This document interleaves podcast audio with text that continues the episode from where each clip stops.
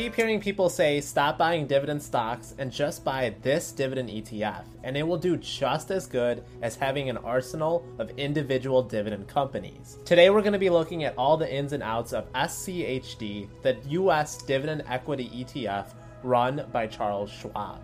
Fun fact did you know the namesake for Charles Schwab is still very much alive? He's in his 80s and he has a net worth of over $10 billion. Now, I'm sure he grew that fortune by investing in SCHD, and the other half he earned from hitting that like button for the algorithm and subscribing to this channel. So here's an overview of SCHD. They invest in stocks on the Dow Jones US Dividend 100 Index. So these are typically well established blue chip companies. Now, unfortunately, they exclude all REITs and MLPs. This is a shame because there's a lot of great real estate companies out there, so it might be necessary to buy into another REIT ETF to get some exposure. They also require companies to have sustained at least 10 consecutive years of dividend payments. They also require each of their companies to have over a $500 million market cap, which isn't really a lot these days. They also take into account a lot of other metrics such as cash flow to total debt, return on equity, the dividend yield, and five year compound annual growth rate of that particular dividend. So it's really just making sure that companies have a clean balance sheet, plus their dividend yield is actually high enough to warrant being in this ETF. They also have rules that no single stock can make up more than 4% of the index and they also have a rule that no particular sector can make up more than 25% of this particular ETF. The index composition is also rebalanced every single quarter just in case any stock has too big of a run up and makes up too big of an allocation. Generally, at least 90% of all cash will be invested in assets at any given time.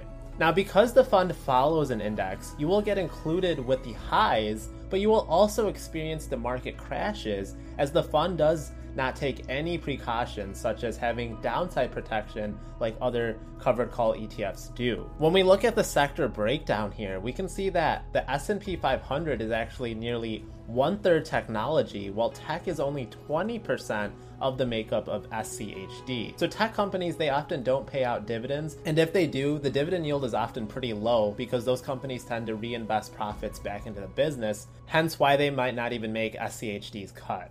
Financials make up just 13% of the S&P 500, but they are actually the largest sector position in SCHD at 21%. Now, financial companies are quite the opposite of tech. They're usually well established companies that do pay dividends, and these are also companies that tend to raise the dividends every single year. They also have to follow regulation on how clean their balance sheet can be or you would hope so. The largest positions in SCHD are all companies you are probably familiar with. We have Pfizer, Broadcom, Home Depot, Pepsi, Cisco, Texas Instruments, Coca Cola, Merck, and Verizon, all US based companies, but these are companies that do business all over the globe. Okay, let's do a comparison to another popular ETF in QYLD. So SCHD has been around for about 10 years. They were founded in 2011, so that's actually even older than QYLD, which was founded in late 2013.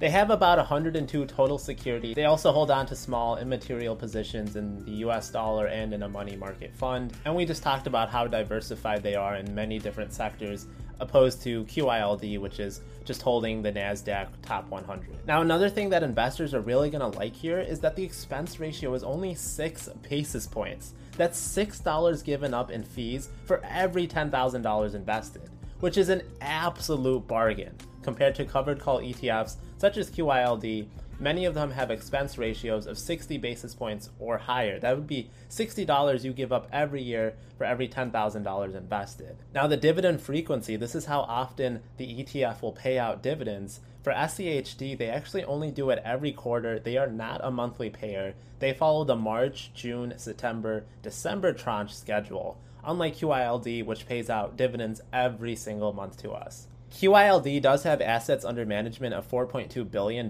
which is pretty big for the covered call income ETFs, but SCHD definitely blows QYLD out of the water with over $27 billion in assets under management. In terms of 12 month dividend yield, QYLD is just under 10% in its dividend yield, but SCHD is a more modest, just under 3%. So huge discrepancy there. But that makes sense because QYLD is following a covered call strategy, while SCHD is really, it doesn't do any covered calls, it's just tracking the Dow Jones US Dividend 100 Index. What's also amazing about SCHD is their fantastic dividend growth over the past 10 years. Since they do hold companies that tend to raise their dividends every year, that's reflected in their distributions. They went from just 81 cents in 2012 to now $2.02 for every share in 2020. Historically, they have had an average dividend yield of just under 3%.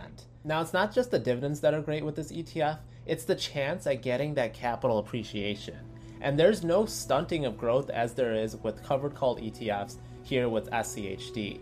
In fact, in the past 10 years, SCHD has returned an average annual return of 14.78%. That's compared to the S&P 500's 15.79%.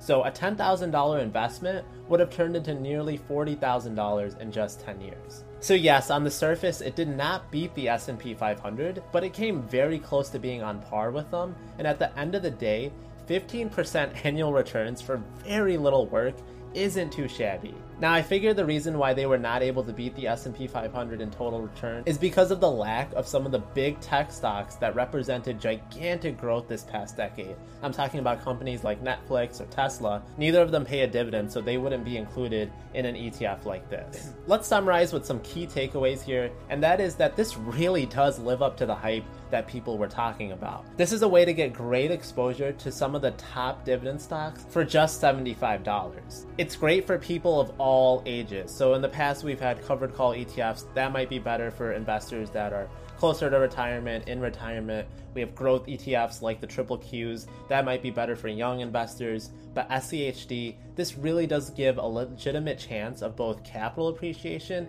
and it also has a chance of growing that snowball of dividend payments. It's just incredible ETFs like SCHD are available to us for such a small expense ratio and less than $100. That gives us exposure to some of the biggest and best companies in the world, and there's essentially no chance of all companies in an ETF going bankrupt, but that risk does exist if we were doing individual stock picking. Stock picking, by the way, is very time consuming. One should be reading up on annual reports, listening to quarterly conference calls, analyzing financial statements, but with SCHD, the fund manager does all that for us. As I've continued to age, I've really learned that the phrase time is money is so true. It's so important to utilize our time because we can't just grow more of it. So, any way that I can save time but still get great results, I want to do more of that. Like all ETFs though, SCHD is not perfect. It doesn't provide any sort of downside protection, which might be important for some investors, especially if you need to pull out money quickly. It doesn't give any exposure to real estate, which often has some of the highest yields out there, and it doesn't give monthly dividend payments like most of these other income ETFs. So that cash flow is going to happen a lot slower. Now, that's just my opinion. It's important that you tell me your opinion in the comments below so that I can interact with you. These videos do take a long time for me to create, so please hit that like button and subscribe to help out a small time YouTube channel like mine. My videos are also always available in podcast form under the Collect Cash podcast name wherever you get your podcast. If you ever have any video requests or if you want me to review a stock or ETF, please let me know as well. And as always, don't forget to buy, stash, and collect cash.